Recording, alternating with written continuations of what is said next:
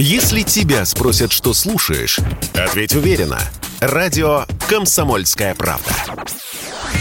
Ведь Радио КП – это самые актуальные и звездные гости.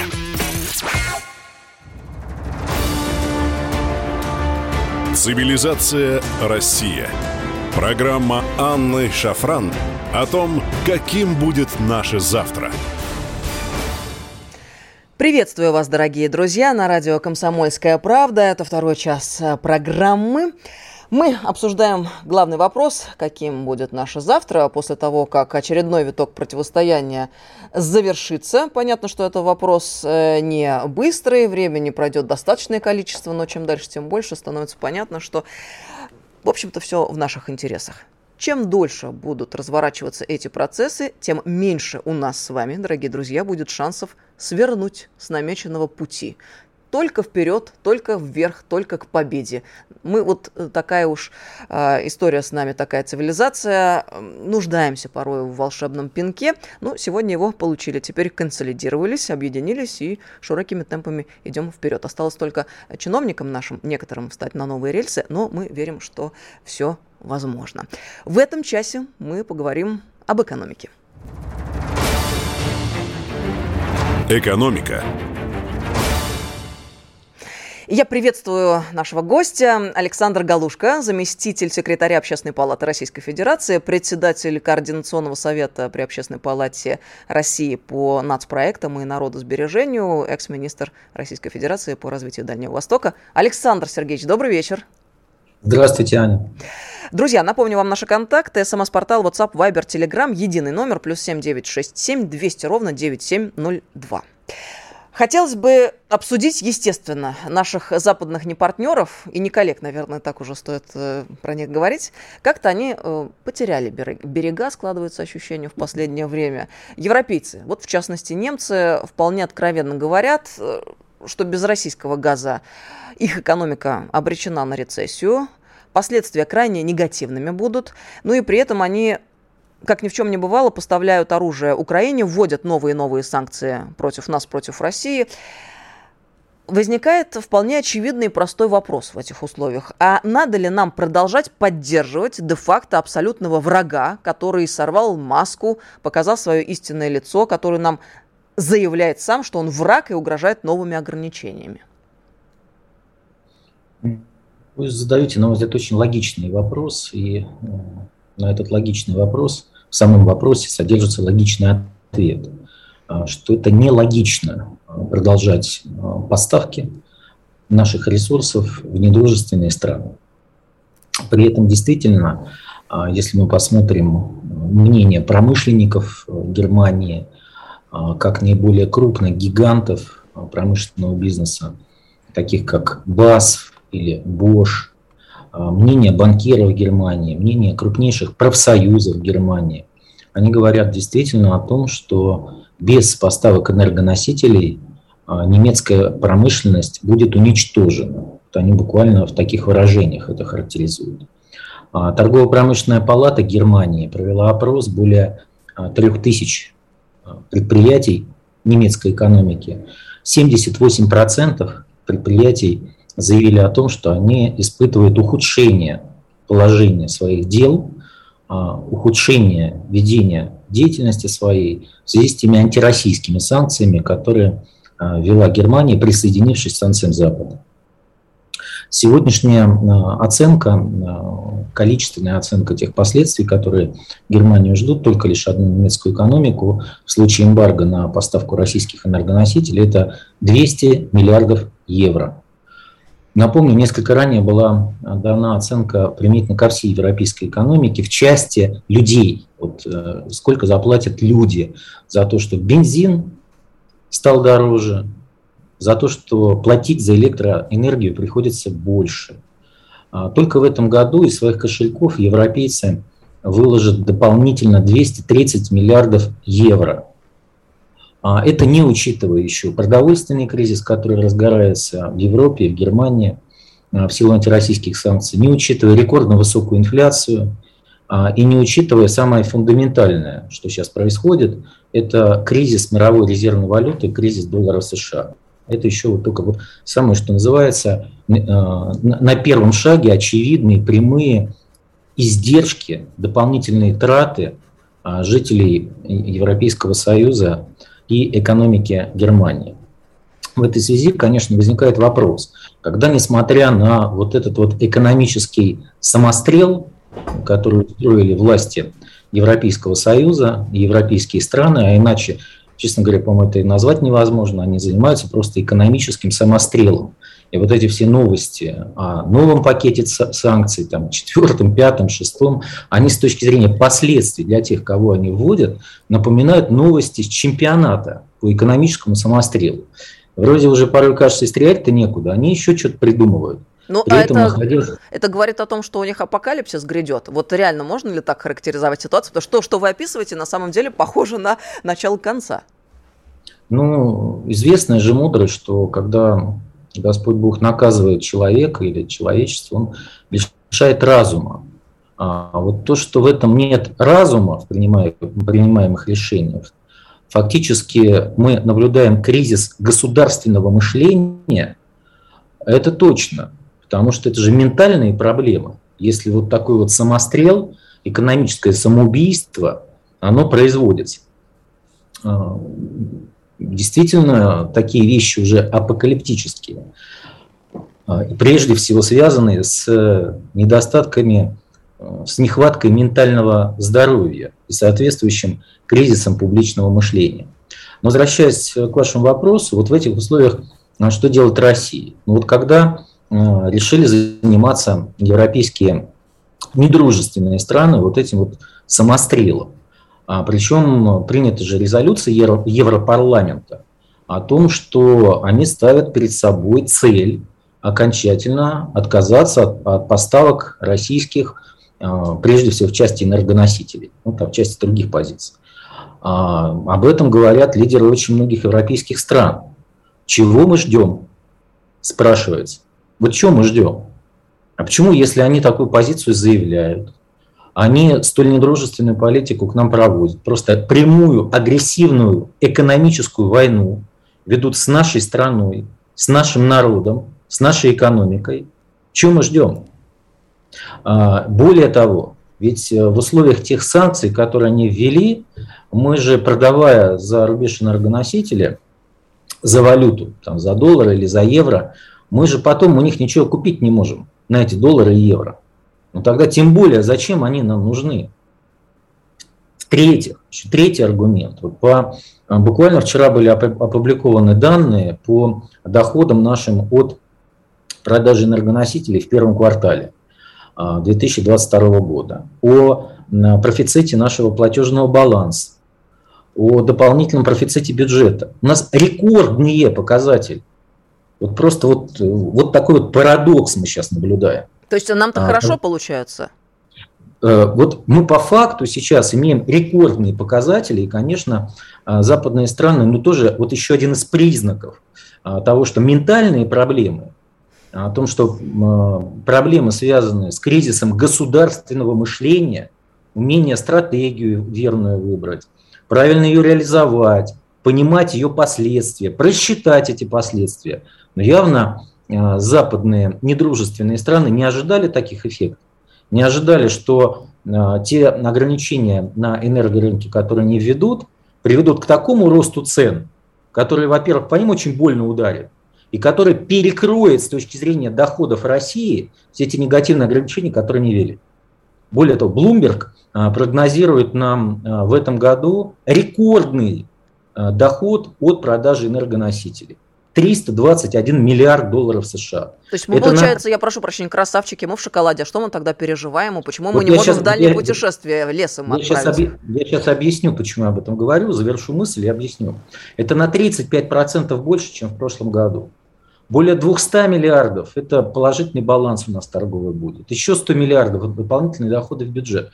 Но вот зачем нам нужны эти дополнительные доходы и профициты, которые мы получаем в фантиках, убедившись уже, получив такой мощнейший ожог экономический, геоэкономический, когда у нас огромные сотни миллиардов долларов украли под названием заморозили. Мы что, так и дальше будем вот за эти фантики, которые можно украсть и, не можно, и невозможно сейчас применить, продавать наши энергоресурсы? Ну так давайте хотя бы на объем вот этих дополнительных доходов, этих профицитов ограничим сами проактивно поставки энергоносителей в недружественные страны. И не будем дожидаться того, пока они ведут эти все свои ограничения. Сами их ведем. Гениальная Они мысль. Хочется раз... аплодировать вам. Мы двумя руками поддерживаем. Потому что, раз... потому что хочется ведь харизму уже какую-то проявить. Почему мы такие мягкотелые, Александр Сергеевич, в последнее время? Мы все принимаем, ну, как-то и культурно красивую фигуру делаем при очень нехорошей игре с их стороны. Но если все идет по плохому сценарию, развивается, так э, именно та мысль, которую вы сегодня и сейчас предлагаете, она самой очевидной является, самой простой, понятной. Более того, это ведь и сыграет на консолидацию российского общества внутри нас, внутри нашей страны. Есть есть же запрос у людей, мы же понимаем с вами, на более а, такую жесткую политику в отношении тех наших не партнеров, которые, ну, просто а, а, потеряли берега.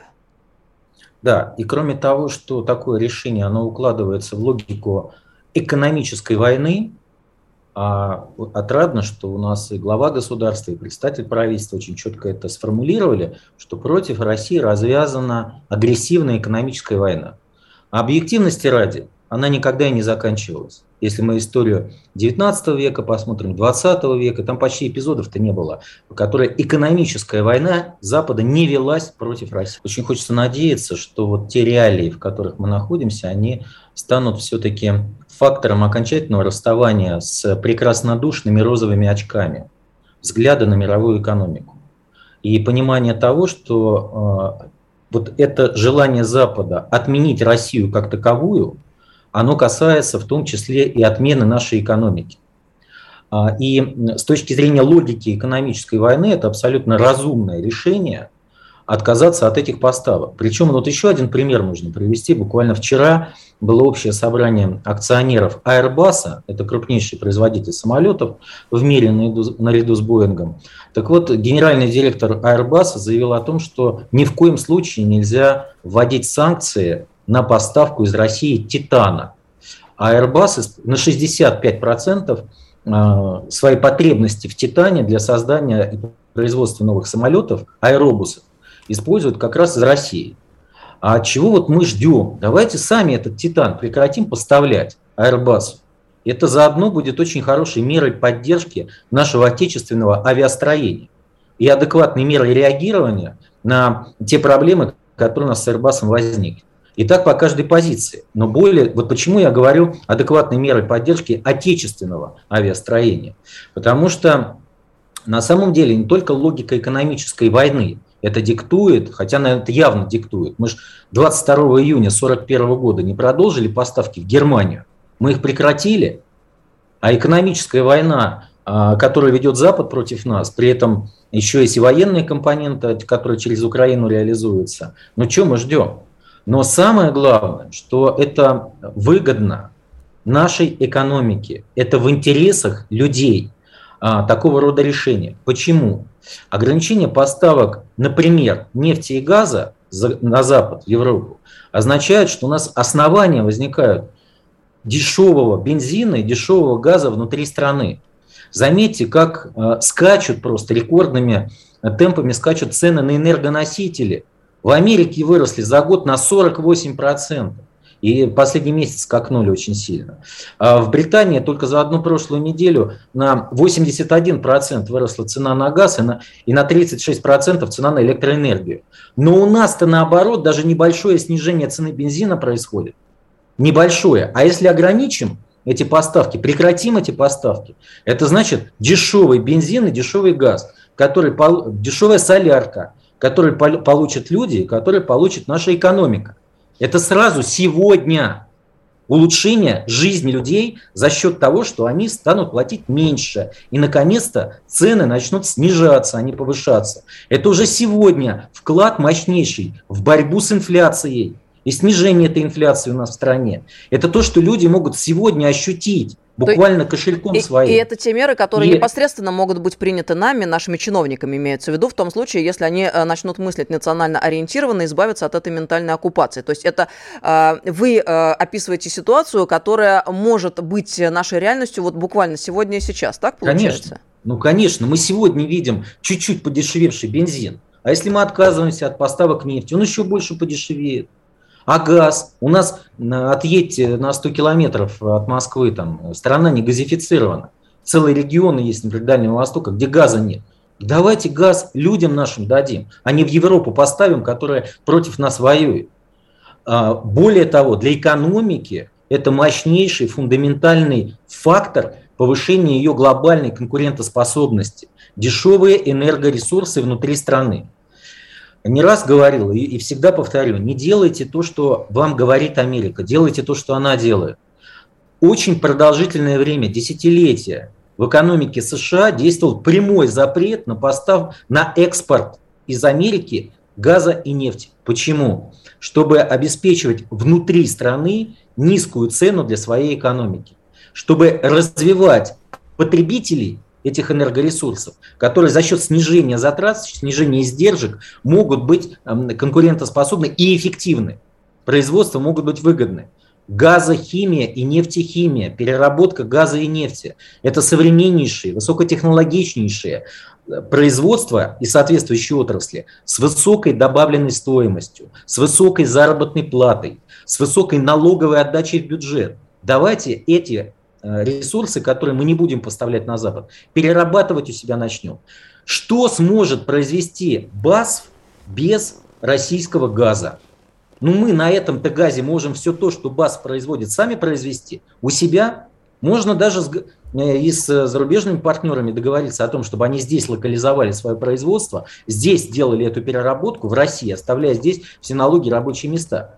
Но БАСФ уже заявил, если не будет российского газа, то он останавливает производство, и 40 тысяч безработных будет. Это только в одном БАСФе. А нефтехимия так устроена, как отрасль. Она очень большим мультипликативным эффектом обладает. Если остановилась эта отрасль, то по цепочке очень многие поставщики и смежники тоже либо прекращают свою деятельность, либо сильно очень сворачивают.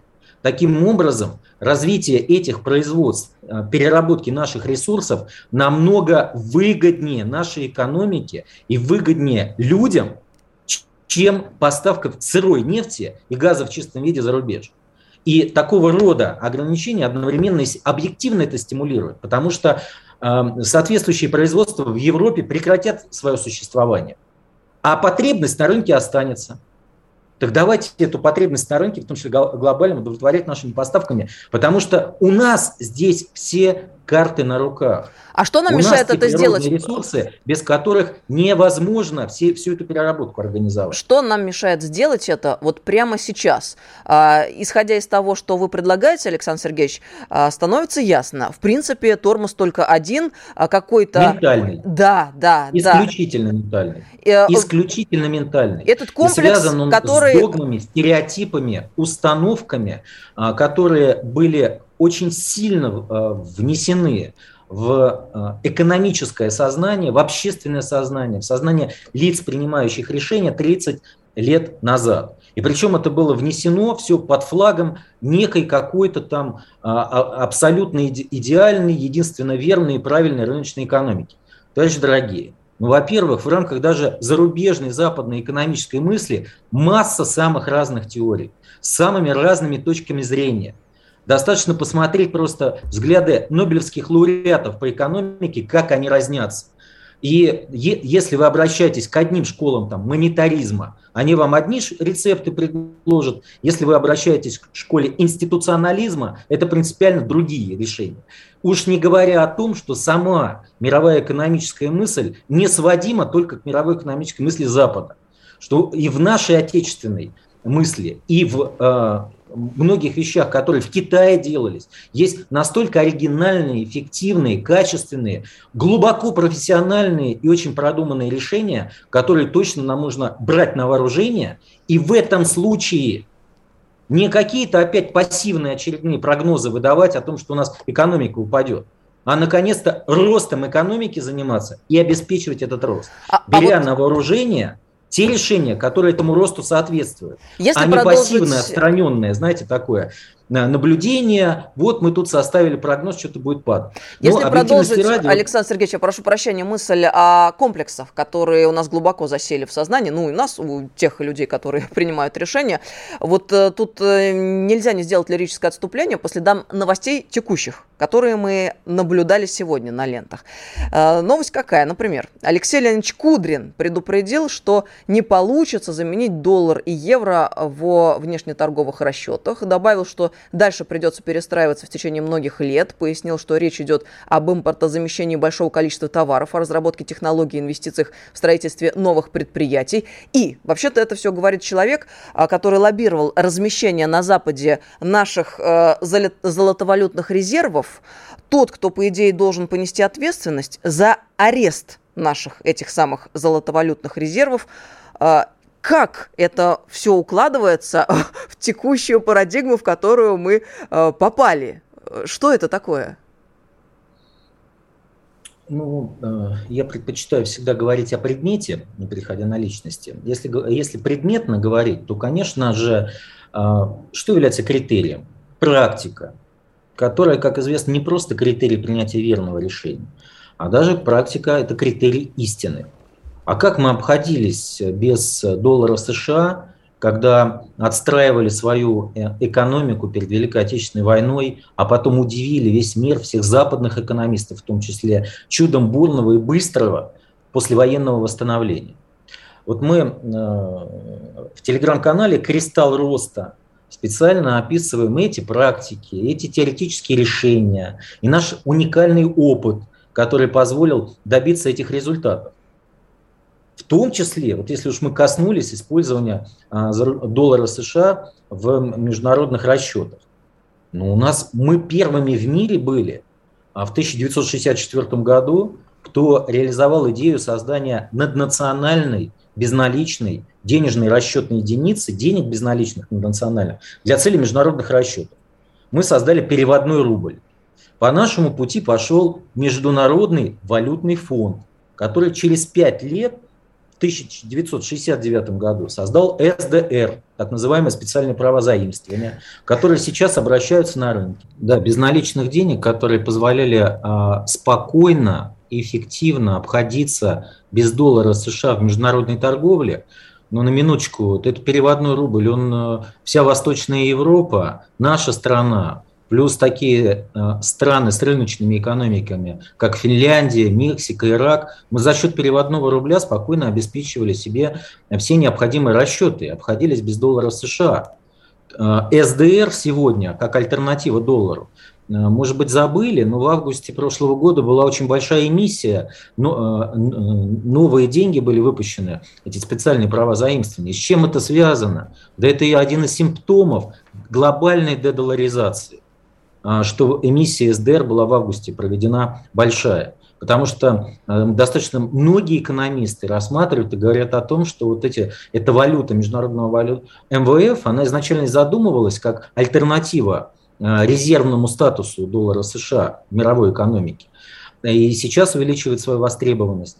А в Западной Европе на 15 лет позже, чем мы, э, ввели в рамках э, Европейского экономического союза тоже наднациональные безналичные деньги EQ, которые затем, спустя время, трансформировались в евро.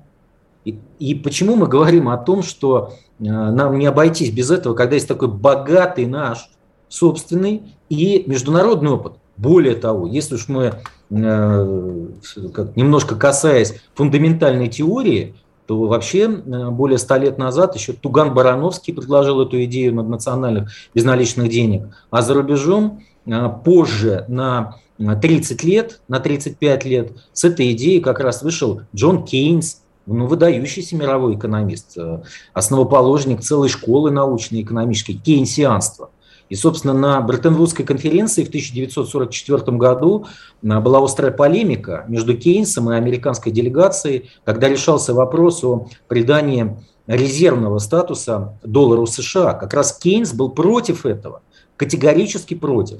И все эти структурные дисбалансы, конфликт интересов между национальной денежной кредитной политикой, национальной экономикой и потребности мировой экономики. Все это еще в 1944 году Кейнс предсказывал и предлагал альтернативное решение. Наднациональные деньги, банкор. Но вот эти идеи Тугана Барановского и Кейнса первыми реализовали мы в 1964 году, и все работало. Поэтому странно не знать этой теории, странно не видеть этой практики с доказанной эффективностью. Более того, когда после заморозки российских резервов главы центральных банков мира говорят о том, что как мы после этого можем относиться к доллару США как безрисковой резервной валюте. Оказывается, можно одной из крупнейших экономик мира взять и отнять деньги, накопленные в этих долларах или в этих евро. Так, например, об этом руководитель Банка Индии, Центрального банка Индии, недавно заявил. А один из крупнейших швейцарских банков, Credit Suisse, э, стратег этого банка блестяще сделал отчет о том, что невозможно после всего произошедшего говорить о безрисковом характере доллара США. Более того, по мнению Financial Times британского, э, произошедшая милитаризация доллара США фундаментально милитаризация, использование доллара как оружия фундаментально подрывает доверие к этой валюте и э, порождает фундаментальный кризис доллара США как мировой резервной валюты. Международный валютный фонд признает, что роль доллара США будет ослабевать. Но это как? Ну вот нет пророка в своем отечестве. Можно и этих послушать специалистов, и к теории вопроса обратиться и к своей, и к практикам, которые были реализованы, и просто понять, как же так мы не будем отказываться от доллара США? Мы не можем отказаться, если это оружие в руках нашего экономического врага, который он использует по полной программе. Ну, то есть, а, а, если вдруг а, мы продолжим по тем же самым лекалам двигаться по части экономической, это да, в стране? путь к экономическому поражению. Движение по тем же лекалам – это прямой путь к экономическому поражению в экономической войне. А вот отказ от этих стереотипов, догм и установок, а, которые ничего, кроме такой, знаете, слепой веры не содержат в себе, а порой, э, а порой просто невежество профессионального, просто незнание вот, э, э, всего этого богатства экономической мысли, разнообразия его и практики, и опыта. То есть и тут... мнение сегодня, ну когда Международный валютный фонд говорит о том, что роль доллара будет ослабевать, ну уже он даже об этом говорит. Или, или стратег Credit Suisse, который раньше работал в ФРС и Минфине, такой прогноз дает. И когда сегодня руководители центральных банков других стран об этом прямо говорят, ну, ну что еще, ну вот это удивительно просто. Мы так и будем в хвосте плестись это. Ну вот это действительно это просто... уникальная ситуация, потому что я сейчас перед началом программы была в Госдуме на заседании, которое посвящено было проблемам образования, цифровой трансформации, и вот этот глобальный рассинхрон мы наблюдаем на протяжении последних лет. В чем он заключается? А, общество, гражданское общество, общественность а, видит процессы одним образом, образом трезво смотрят на вещи, собственно, транслируя те э, взгляды частично, там, если про экономику говорит, э, которые, э, которые вы озвучиваете. А есть чиновники, которые живут абсолютно в своей парадигме. Эта парадигма, как правило, прозападная. И даже начало специальной военной операции на Украине не заставило их переосмыслить себя в окружающем пространстве. То есть в Думе мы сегодня обсуждали тот факт, что, к сожалению, в интересах иностранных э, агрессоров у нас развиваются процессы в отечественном образовании, то есть против национальных интересов России. А если говорить про экономику, то все абсолютно то же самое. А что здесь получается? Сочетание и непрофессионализма, и злого умысла? Ну, это же какая-то диверсия. Не делать всего того, о чем вы говорите, Александр, и продолжать идти по тем же лекалам, по тем же рельсам, на которые мы стали еще лет 30 назад. Но то, что, еще раз подчеркну, э, реагируя на ваши слова, что э, спокойный, трезвый анализ, профессиональный анализ, он очень ясно показывает, если мы остаемся, как вы, как вы говорите, в тех же лекалах или остаемся в той же старой экономической доктрине, то это путь к экономическому поражению. Победить в ней невозможно. Это исключено. И события э, последних полутора месяцев – Ну, уже со всей, со всей очевидностью это, это доказывают, показывают. И мы, знаете, вот как обычно говорят, всегда просто критиковать. Мы же со своей стороны а еще в прошлом году выпустили исследование такое, книгу «Кристалл роста» к русскому экономическому чуду. И соответствующий телеграм-канал тоже запустили. Но вот, собственно, мы же предлагаем прежде всего в этой работе ответ на вопрос, что нам надо делать сегодня. И проецируя этот ответ буквально на сегодняшний день, становится понятно, что надо прекращать поставки а, в недружественные страны, причем не только энергоносителей, а и продовольствие тоже. И на самом деле много еще чего, что мы поставляем. Пример с титаном я а, приводил. Или топливо для атомных станций в Европу, которые мы поставляем, Восточную Европу прежде всего, Финляндию тоже. Они работают еще по советским технологиям, используют наши топ. Тоже надо прекращать эти поставки. Использовать эти ресурсы внутри себя для двух целей. Сделать базовые ресурсы дешевыми для людей и для экономики, развивать их переработку и продавать продукты с высокой добавленной стоимостью как внутри страны, так и за рубеж с теми странами, которыми мы сотрудничаем. Второе, это, конечно же, э, создание дешевого длинного проектного финансирования в экономике. У нас сегодня э, ставка в 17% за кредит. Фактически это внутренние санкции, которые тормозят реальный рост нашей экономики. Невозможно с такими процентами реализовывать реальные инвестиции реализовывать проекты импортозамещения масштабно, проекты создания новых высокотехнологичных отраслей, проекты развития нашей инфраструктуры.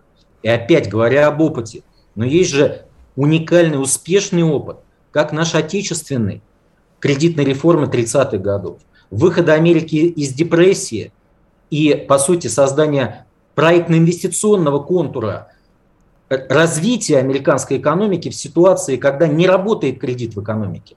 Или решение вопросов тоже бурного развития э, промышленности в Германии, когда соответствующие решения Рейхсбанка, Ялмара Шахта тоже позволили все вопросы с длинными дешевыми деньгами решить. Но это же было сделано. Есть теоретическая мысль соответствующая, как отечественных э, ученых Шарапова, австрийской экономической школы, КНАПа, современные разработки, так называемой современной денежной теории, которые показывают, как можно деньги создавать в экономике не через спекуляции, не через финансовые пузыри, а через связку с реальными экономическими сущностями, реальными ресурсами, реальными проектами, реальными новыми заводами и создание новых денег под создание этих новых заводов. Мы предлагаем вполне конкретный механизм, как это можно сделать. Механизм целевой проектной эмиссии, отлагательной эмиссии с использованием счетов искроу. Кому интересно, может подробно посмотреть. У нас он описывается и в книге, и в телеграм-канале.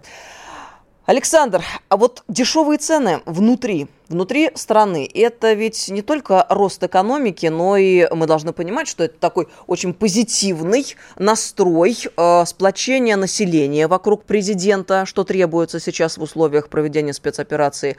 Э, это и есть та самая позитивная, искомая мобилизация. Может быть, это кому-то мешает? Э, кому-то это не надо – например, тем, кто э, стоит за прежнюю олигархическую модель глобалистского толка, да, и вот то, что в условиях э, ведущей э, Западом против нас тотальной войны, идущей, прошу прощения, очень важно. Вот, может быть, в этом причина, как полагаете? Ну, на мой взгляд, все-таки одна из причин еще в том, что а, если именно о причине говорить, как о корне, вот, глядя на а, вершки, понимать корешки. Эти корешки все-таки, они вот э, несколько десятилетий назад, когда э, наша отечественная экономика последовательно была разрушена, просто несколько порций мощнейших разрушительных, начиная с середины 50-х годов, а, были сделаны. Запас прочности был столь велик, что она еще очень долго работала, еще очень долго по инерции выдавала какой-то рост развития. Но появились проблемы дефицита, проблемы бесхозяйственности, расточительности, неэффективности. И когда они очень долго, эти проблемы накапливались, то к концу 80-х, началу 90-х просто действительно у людей усталость накопилась, раздражение накопилось той неэффективной экономикой, в которой были. И именно тогда был целенаправленно внедрен в общественное сознание конструкт о том, что рыночная экономика, допустим, эффективнее, чем плановая. Значит, э, да буквально даже там нельзя быть наполовину беременной или план или рынок. Так вот мы с этими конструктами так дальше и живем. А, э, а что такое рыночная экономика? Вот вам достаточно простенький учебник, хотя может быть и толстый. Вот, пожалуйста, там описывается, как экономическое равновесие устанавливается. Неважно, что в низшей точке развития. Вот вам нужна там стабильность, боритесь за стабильный рубль, благодаря ему к вам придут иностранные инвестиции, будет вам счастье. В итоге это все вылилось на практике в нефть в обмен на продовольствие. В убогую, примитивную модель, которая не даст нам никогда никакого роста, никакого развития, и просто которой по своей сути, по своей сложности, масштабности Россия как страна не помещается в эту модель. Она в ней гибнет, и, конечно, с ней надо отказываться, заканчивать раз и навсегда. И переходить к тем решениям, которые реально продуктивны. И в том числе и в такой э, дискуссии объясняя, вот я наблюдал такой эффект очень интересный э, от нашего исследования «Кристалл роста», когда люди э, уже достаточно с богатым опытом государственной деятельности, предпринимательской практики, пожившие и в советское время, и сейчас, говорят, так вот как раз мы для себя ответы нашли на те вопросы, которые нас волновали, и точно абсолютно стало понятно, что э, если бы не то разрушение, которое с середины 50-х производилось в нашей экономике, то точно, абсолютно она все имела шансы становиться первой экономикой мира, став уже первой экономикой Европы. Уже по факту став первой экономикой Европы и очень сильно по динамике своей приближаясь к лидеру ну, тех времен Соединенных Штатам Америки. И сегодня, на мой взгляд, очень важно вот именно о таких говорить, реальных продуктивных рецептов, убирая мифы, стереотипы, которые ложны по своей сути и, самое главное, контрпродуктивны по своим последствиям. Потому что вот, ну вот один из таких-то мифов и установок таких, чтобы рубль был крепкий, надо побольше долларов. Мы взяли, доллары у нас украли, более 300 миллиардов до, просто, просто нажатием кнопки, и мы вдруг связали рубль не с бумажкой зеленой, а с газом своим. Мы сказали, теперь газ за рубли а что-то курс рубля-то стабилизировался. А если не только с газом мы свяжем, с нашими другими природными ресурсами, нефтью, золотом, реальной экономикой, реальными проектами. И, наконец-то же, можно понять, что не то, сколько в кубышку сложено, от этого сила рубля зависит, а от того, насколько мощна наша экономика. Ну, абсолютно риторический теперь вопрос, а если бы мы эти 300 миллиардов вложили бы в свою экономику, в свои регионы, в их благоустройство, создание инфраструктуры. Но это где-то по э, порядка 200 там, с, с лишним миллиардов рублей каждый регион мог бы получить в среднем. Я со многими губернаторами лично разговаривал. Они, когда слышат такую сумму, 200 миллиардов рублей, говорят, да мы бы конфетку сделали бы из своего региона. Мы точно бы все проблемы э, закрыли социальные, с дорогами, с инфраструктурой. А теперь эти деньги где-то остались у наших экономических, как мы их раньше называли партнеров, а теперь недружественных стран. Но это что? Не кризис разве предыдущей доктрины со всей очевидностью, к чему она нас привела? Вместо того, чтобы свою страну развивать, взяли врагам эти деньги, отдали. Так наконец-то вывод-то надо сделать, что дальше так мы никуда не уедем. И что приоритет национальных интересов, приоритет своей собственной экономики, своей собственной территории, он выше всего. А экономическая модель вторична она должна быть релевантна интересам наших, нашим национальным интересам, интересам нашего народа. Если она им соответствует, берем ее на вооружение. Нет, отказываемся от нее. И мы скромный шажочек сделали, газ за рубли. Скромный шажочек сделали, ввели, наконец-то, регулирование трансграничного движения капитала. Но мы же видим положительный эффект. Видим. Так вот вам ответ на вопрос, в каком направлении надо двигаться. Ну, буквально, точно же. Буквально две минуты остается, две с половиной минуты до конца программы. А для того, чтобы реализовать положение, которое вы предлагаете, Александр, что нужно? Нужны люди, но, наверное, еще э, нужно э, расширить их э, полномочия, возможности. С одной стороны, с другой стороны, ответственность тоже нужна. Вот как двигаться в этом направлении правильно? Да, конечно. Ну, я уже говорил о том, что мы для себя абсолютно в профессиональном плане предельно честную позицию, обоснованную позицию сформировали, она изложена, что нужно делать. Это было сделано еще задолго до вот этой острой фазы экономической войны, которую мы сейчас наблюдаем. А за это время э, эти решения стали еще более актуальны. Естественно, для их практической реализации нужны функции, нужна ответственность. Э, главные стратегические угрозы для нас, э, с которыми мы можем столкнуться в первых строках и которыми должны быть готовы, если совсем кратко, вот полторы минуты. Экономическая война не кончится. Нас будут продолжать душить, нас будут продолжать уничтожать. А, и надо это очень ясно понимать. И вот это самое главное.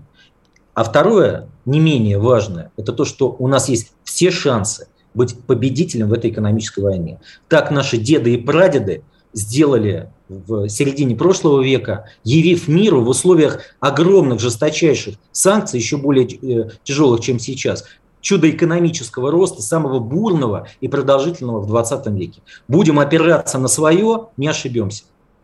У них, у наших предков, быстро получилось, и мы тоже сдюжим тоже быстро? Нам проще, когда у нас есть этот опыт, и, и сегодняшние стартовые условия гораздо более благоприятные, чем конец 20-х прошлого века. Александр, огромное вам спасибо за эту беседу. Я напомню, с нами в этом часе был Александр Галушка, заместитель секретаря Общественной палаты Российской Федерации, председатель Координационного совета при Общественной палате по национальным проектам народосбережению, экс-министр Дальнего Востока. Надеюсь, до новых встреч. Прощаемся в нашем эфире. Спасибо. Спасибо вам. Друзья, всем доброго вечера. Э, ну и среда, середина недели. Слушайте, как быстро время летит с одной стороны, а с другой стороны э, еще поработать придется, придется до конца недели, но пожелаем сами себе успехов в этом нелегком деле, но с другой стороны, какое прекрасное время, широчайшие возможности открываются перед нами, главное их не упустить. Собственно, это та самая главная мысль, которую мы и обсуждаем в рамках программы «Цивилизация Россия». Всего доброго. Анна Шафран была с вами. Цивилизация Россия. Радио Комсомольская правда. Мы быстрее телеграм-каналов.